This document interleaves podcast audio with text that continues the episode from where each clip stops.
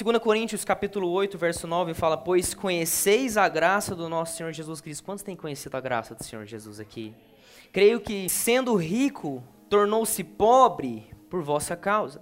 Ou seja, na palavra de Deus está falando que Jesus, na sua grandiosidade, no seu grande trono, ele se deixou da sua posição de riqueza para tomar uma posição temporária de pobreza. Por quê? Ele fala que ele se tornou pobre por sua causa. Ele está falando, você não tem que experimentar nenhuma pobreza na sua vida.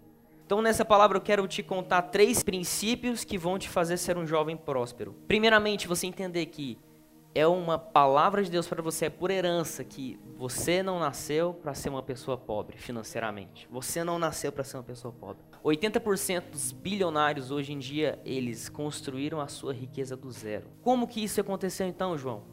Primeiramente, surgiu com o princípio de que eu não aceito a vida como eu tenho levado. Se você permanecer como todas as pessoas no mundo hoje estão fazendo e acreditar no que elas acreditam, você vai se tornar tal quais elas são. Elas podem até pensar que a família dela, de onde que ela veio, é uma família pobre e consequentemente ela para sempre vai ser pobre. Mas como você, que é filho do rei, dono da prata e do ouro, você não foi determinado para isso. Você não foi determinado. Eu quero contar uma história para que a gente entenda sobre os três sim, princípios para que você seja um jovem próspero. Gênesis capítulo 37, verso 2 fala: Essa é a história de Jacó, tendo José 17 anos. Fala comigo, 17 anos. E se você conhece bem a história de José, você vai saber, você vai se lembrar que José, ele era um, o filho mais amado da casa. Olha que princípio interessante. José então ele começa a sua jornada entendendo que ele era o mais amado daquela casa. E quando José ele tem um sonho, ele via que ele estava no campo e feixes se curvavam diante dele. Ele teve um outro sonho também que as estrelas se curvavam diante dele. A família dele entendeu falando assim: "Então quer dizer que eu vou me curvar diante de você?" Os irmãos deles então que já tinham raiva dele começaram a ter mais raiva ainda de José.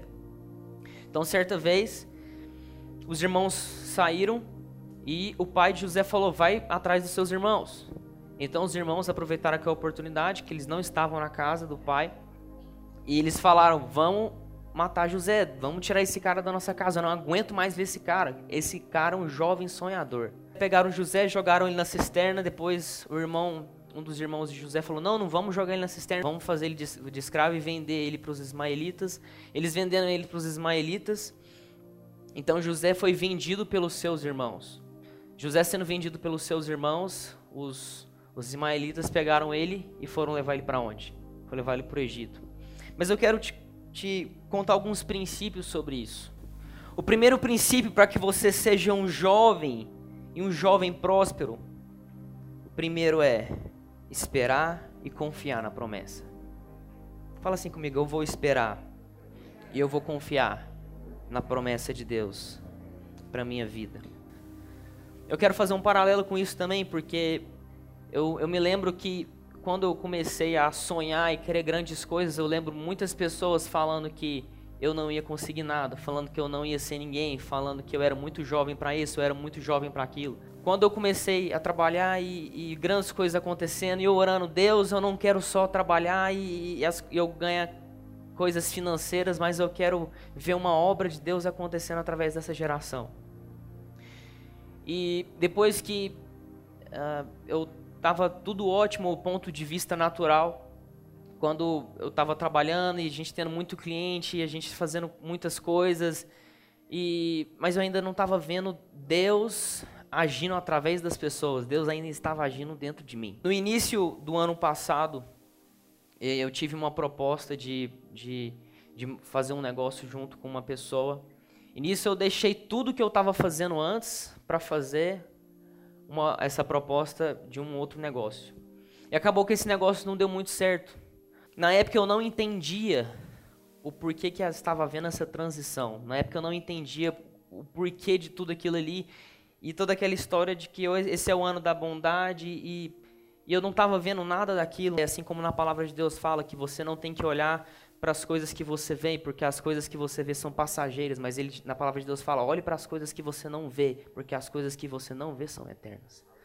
Então começou uma mudança, uma transformação dentro de mim. Então eu tive que começar a buscar outros recursos.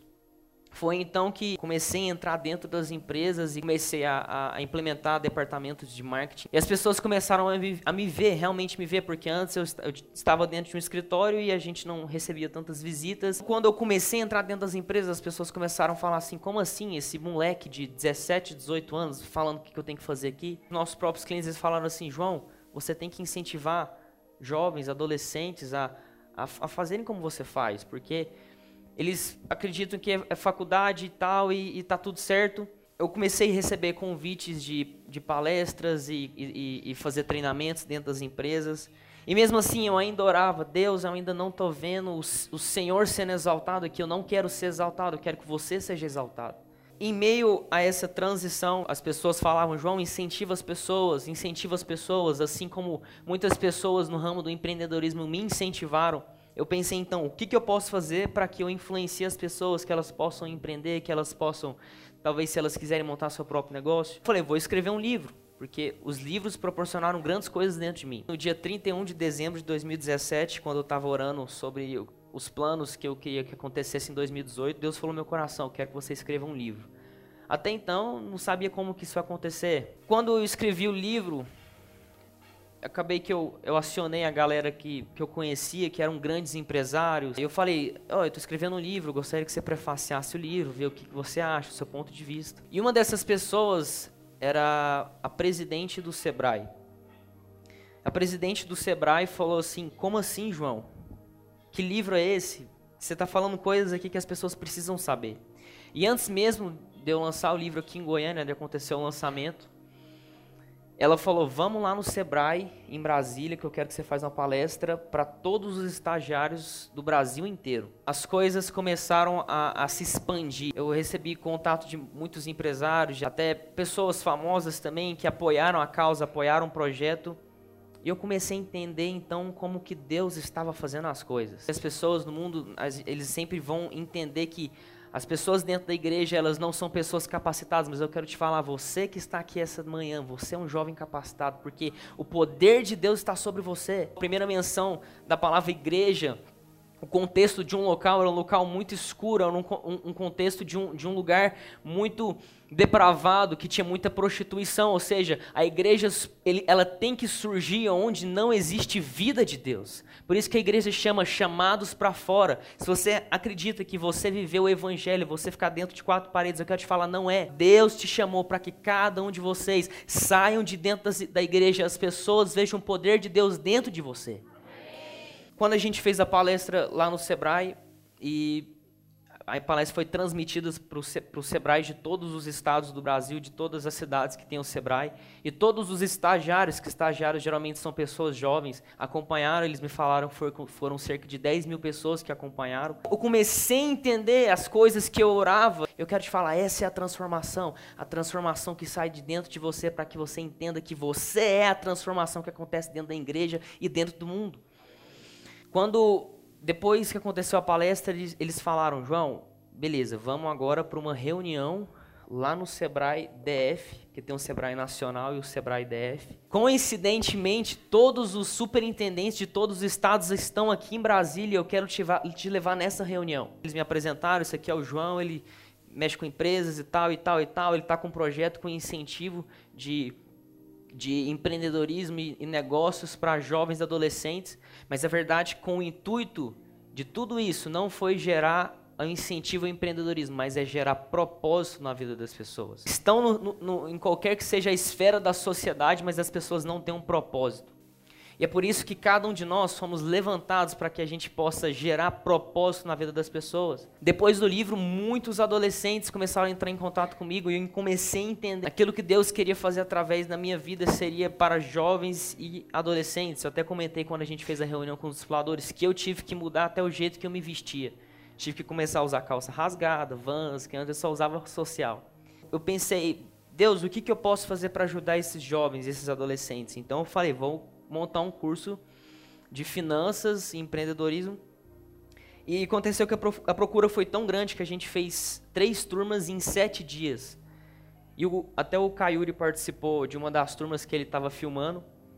E o Kayuri viu o que aconteceu no final. A gente falou sobre renda passiva, renda ativa. Mas o interessante é que as pessoas que estavam lá, que a maioria eram jovens entre 15 até 30 anos, e no final de tudo, eu sempre falo, não tem como você ser uma pessoa próspera sem que você encontre um propósito na sua vida. E acontece que quando a pessoa está dentro de uma quatro paredes, está me pagando para eu falar, eu falo, eu falo de Deus mesmo.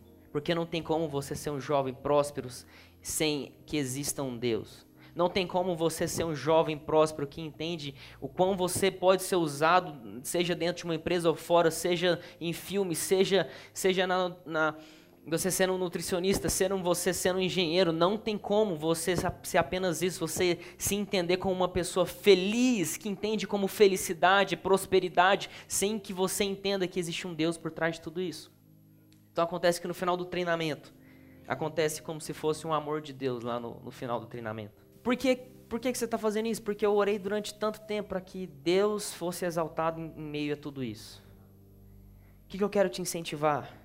Você vai sair desse acampamento, você vai voltar para a sua vida normal. Mas eu quero, te, eu quero te lembrar algo.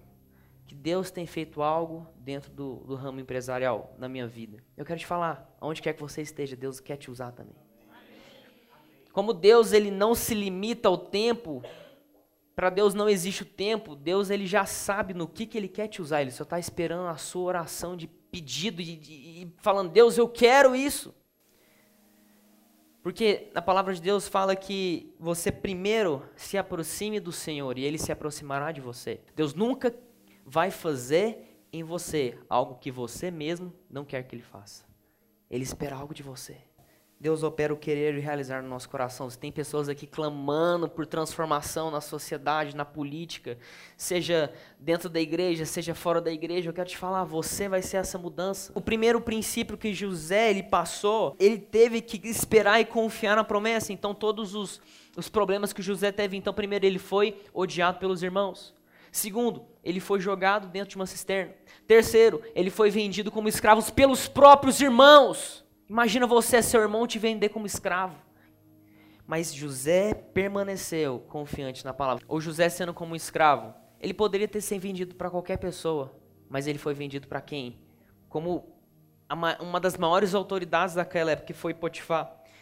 Verso 3 fala: Vendo Potifar que o Senhor era com ele, que tudo que ele fazia, o Senhor prosperava em suas mãos. Logrou José mercê, que significa graça perante ele, a quem servia. E ele pôs de mordomo a casa, ele passou as mãos em tudo que tinha. Então, que loucura é essa? O, o homem que era um dos reis do Egito confia tudo que tem nas mãos de um escravo. Não era só um escravo, era um escravo que tinha um favor de Deus. Você já não é mais escravo, então só sobrou o quê? Sobrou o favor de Deus na sua vida sobre o favor de Deus, é porque antes de tudo disso tinha graça. Então, o que vem de Deus, o homem não consegue te fazer igual. Logo, quando Deus te promete, nunca vai ser algo que você consegue cumprir sozinho. Vai sempre acompanhar o quê? O favor de Deus, a graça de Deus. As promessas não são feitas para que homens cumpram, promessas são feitas para que o Todo-Poderoso cumpra a boa obra na sua vida. Confie a promessa de Deus na sua vida. Quais são as promessas que Deus tem colocado no seu coração? Mais de 10 anos atrás, certa pessoa chegou em mim, a gente estava reunida assim entre a família e uma tia minha colocou a mão em mim e falou assim: "João, eu vejo você falando para muitas pessoas, eu vejo você cantando para muitas pessoas, eu vejo pessoas sendo sendo conquistadas pelo amor de, pelo amor de Deus e e esse foi a real causa de eu ter suportado todas as tribulações, as angústias, os fracassos. Porque eu confiei na promessa. Assim como José fez. Todos os problemas que José passou. O cara ainda depois de ter ido para o palácio de Potifar, ele ainda foi preso injustamente, ele ficou 13 anos dentro de uma prisão, dentro de uma prisão. Mas novamente a palavra de Deus fala: "Mas o Senhor era com José" o Senhor era com José, tanto que o carcereiro confiou as chaves das prisões dos outros prisioneiros na mão de José. E ainda José interpretou dois sonhos. O sonho de que o rapaz que ia sair da prisão, e José falou: Lembra de mim e fala para o faraó que eu sei interpretar sonho e, e para me tirar daqui. E o cara ainda nem deu moral, esqueceu de José. Mas a palavra de Deus fala que o Senhor era com José. Se você quer um grande ministério na sua vida, seja em qualquer área da sociedade, o primeiro, o segundo princípio que eu quero que você entenda é para que você compreenda os fracassos da sua vida. Certa vez uma pessoa orou comigo, num tempo muito mal que eu estava, passando por muita dificuldade na minha mente. E essa pessoa falou, quando ela estava orando comigo, olha, Deus está mandando te falar que você tem passado por coisas muito difíceis e é porque a recompensa vai ser muito maior. José ele compreendeu seus fracassos. Todas as pessoas, tanto na Bíblia quanto em livros seculares que eu já li de pessoas que cresceram, prosperaram, os caras que se tornaram os homens mais ricos do mundo, eles foram os homens que mais quebraram. Os homens que foram os homens mais ricos do mundo foram os homens que mais perderam dinheiro. A quantidade de, de provações que você tem tido é proporcional à quantidade de glória que você vai receber. Um versículo na palavra de Deus que fala sobre aqueles que semeiam com lágrimas, certamente esses sim colherão com muito júbilo. Eu quero colocar no seu coração para que você entenda que tudo aquilo que você tem passado é passageiro. É só passageiro na palavra de Deus fala: Jovens, eu escolhi vocês porque vocês são fortes. Ele está falando, é uma promessa para cada um de nós. Nós somos fortes. Você pode suportar o problema que está tá acontecendo dentro da sua casa. Você pode suportar o problema que está acontecendo dentro da sua célula. Você pode suportar o problema que está acontecendo dentro do seu trabalho. Você pode suportar tudo isso. Porque você é forte. Não é a sua força, mas é a força de Deus. O problema é que José foi chamado para transformar tragédias em bênçãos. Meu irmão, quero te falar, você foi chamado para transformar toda tragédia em bênção. Você sabe por quê? Porque o próprio Jesus ele foi enviado para transformar uma tragédia em bênção. Jesus foi enviado para resolver o problema do pecado e Jesus fala: vocês vão fazer obras maiores que eu fiz. Existe um processo de transformação para todo homem de Deus e todo homem que quer alcançar muitas coisas na sua vida. Existe um processo de transformação. E o terceiro e último princípio: não trabalhe, apenas administre. Eu quero te falar, por mais que na palavra de Deus fala sobre aqueles que muito trabalham, aqueles que fazem mais do que os outros, mas eu quero levar você a entender o mesmo raciocínio que eu tive. Quando eu estudei sobre a vida de grandes homens que foram muito ricos, que tiveram grandes empresas, eu comecei a estudar o que eles falavam, o que eles ensinavam. Todos eles falam que não é por meio de um trabalho que você fica uma pessoa rica. Salomão foi rico por quê? Porque ele tinha sabedoria. Tanto que existem até pessoas que usam a sabedoria para se enriquecer de forma errada mas a sabedoria ela produz riqueza nas pessoas. Então esses, esses grandes homens, como uh, o, o, homem mais rico do mundo, que é o, o, se não me engano, é Jeff Bezos, nenhum deles falam que é por meio de um trabalho, de uma carteira assinada, das 8 às 6, que você vai se tornar uma pessoa rica. Inclusive, se você quiser saber, é só você fazer meu curso que você descobre.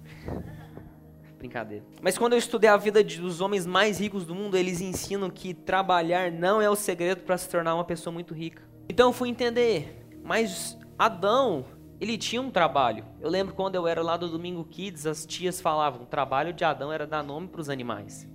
Eu fui pesquisar isso na Bíblia e eu não achei a palavra trabalho. A palavra trabalho no latim significa tripalium. Fala comigo, tripalium.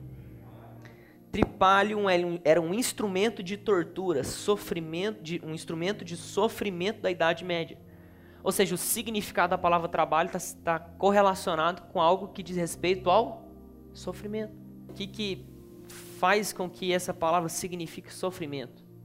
Então a palavra tripalho é dividida em duas etapas de palavras. Tri significa três e palhum significa madeira. Quando eu li isso, o Espírito Santo falou no meu coração: Você quer saber? Todo o sofrimento de trabalho foi finalizado no terceiro dia na madeira.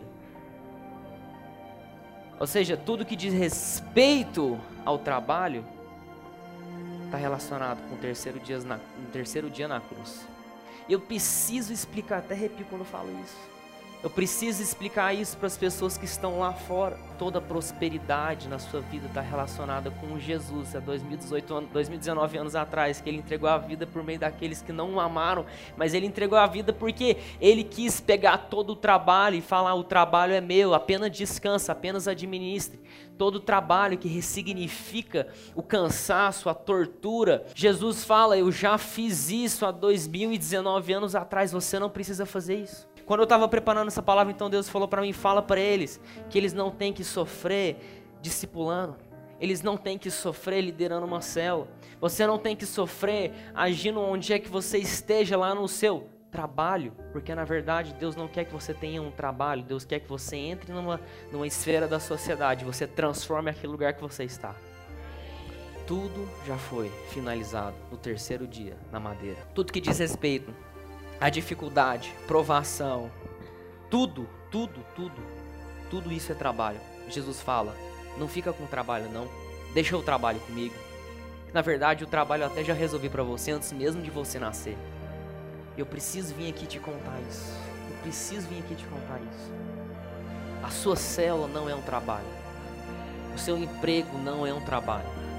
A sua empresa, o seu cinema, nada disso é trabalho. Nunca mais fala, é um trabalho. Nunca mais fale isso. Fale, eu faço isso aqui porque Deus me chamou para mudar a sociedade. A palavra de Deus fala que nós somos feitos para manifestar a glória de Deus. É só para isso que você foi feito, só para isso. José então, ele entendeu que ele não foi chamado para trabalhar, pois todo o trabalho já tinha se encerrado na cruz, para que onde quer que José ia, ele administrava. Você sabe por quê? Começou lá onde? ele administrava quando ele começou lá na sua família, sendo o mais novo, ele era o filho mais novo, ele era o filho mais amado, e ele, ele mesmo, sendo o filho mais novo, era ele que administrava os irmãos dele, porque os irmãos dele iam aprontar e o pai dele falava: José, vai buscar os, os seus irmãos. Na casa de Potifar, mesmo sendo um escravo, ele administrava. Até chegar ao ponto que, mesmo estando no Egito, longe da sua família, que é quando José interpreta o sonho de Faraó que é onde a brincadeira começa a acontecer. Deus fala para José: José, tudo que você administrou era muito pequeno para aquilo que eu queria para você.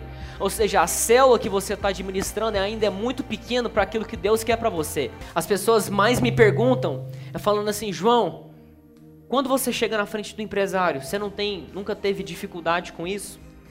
Eu falei, não. Na verdade, eles ficam mais impressionados ainda. Eu quero te falar, você como jovem, as pessoas não vão te rebaixar, mas vão ficar mais impressionadas ainda com as coisas que você tem feito. Tem um jovem lá em Brasília chamado João Paulo que quando ele começou o movimento Céu na Terra, os índices de suicídio diminuíram cerca de 30, 40, sei lá quantos por cento que foi, mas eu só, só sei que diminuiu. Semana passada, um jovem lá no condomínio Granville, em, em Goiânia, ele tirou a sua própria vida enforcado. Há mais de seis meses atrás, eu perdi um amigo meu também que suicidou. E foi então quando eu comecei mais a clamar, falando: Deus, eu não aceito isso mais. Eu quero que o Senhor me use através da vida desses adolescentes, desses jovens. Eu quero começar a gerar propósito, relevância, significado, estratégia, caminho. Não eu, Senhor, mas seja você conduzindo essas pessoas. Quem entende a graça fica na posição de mordomo na casa do rei, assim como José foi. José, ele chegou como escravo. Mas será que ele se, se posicionou como escravo para ele ter sido mordomo? Não. Mas o filho pródigo, quando ele voltou para a casa do pai, ele falou o quê? Senhor, me faz de um escravo. Qual era a diferença dessas duas pessoas? O filho pródigo tinha uma mentalidade de lei. Ele achava que ele precisava sair da casa do pai dele para ele viver a vida dele. Depois, quando ele voltou, ele achava que ele tinha que voltar como escravo. Mas eu quero te falar, seja como José. Ele chegou na casa lá para ser um mordomo, porque ele tinha a mentalidade da graça. Eu não vou voltar para a casa do rei para ser uma, apenas um escravo. Eu vou lá para ser um mordomo, para administrar, para fazer a diferença, para gerar significado, gerar destino, gerar estrada, gerar coisas que vão se gerar significado nas pessoas. Porque as pessoas têm experimentado que coisas que não geram significado. Nunca foi trabalho para José, pois ele tinha entendido que a graça de Deus era com ele. O que você está fazendo com a sua célula é administrando porque administrando, porque todo o trabalho já foi feito no terceiro dia na cruz do Calvário. O que mais me fascina em toda essa história, e é o ponto crucial que eu quero que você entenda aqui, tudo isso que tem acontecido na minha vida, eu quero primeiro liberar sobre a vida de vocês. Segunda coisa, por trás de tudo isso, existiu apenas um homem que foi Jesus. que inclusive por trás de José foi Jesus. Porque a história de José, eu vou transcrever, é a história de Jesus. José então, o pai manda que José saia da casa dele para buscar o que? Os irmãos. Jesus saiu do seu reino para buscar os seus irmãos. Jesus, então, quando ele chegou com seus irmãos, seus irmãos não aceitaram. Os irmãos que foram os amigos de Jesus, as pessoas que quiseram crucificar Jesus, então jogaram ele lá na cisterna, quiseram matar ele. E o que que acontece? Que é o que é a chave para você entender o significado de toda a história. Você sabe que por quantas moedas de prata José foi vendido para os ismaelitas? 20 moedas de prata. Você sabe por quantas moedas que Jesus foi vendido para os soldados? Judas vendeu ele 20 moedas de pratas.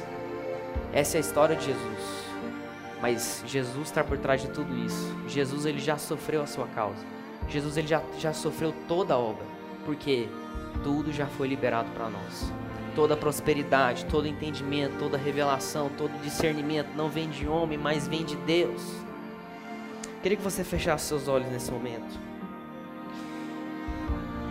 Nessa última palavra, nessa última ministração, o Espírito Santo falou no meu coração que ele vai começar a ter, você vai começar a ter certezas de qual que é o propósito, o que que Deus ele quer te.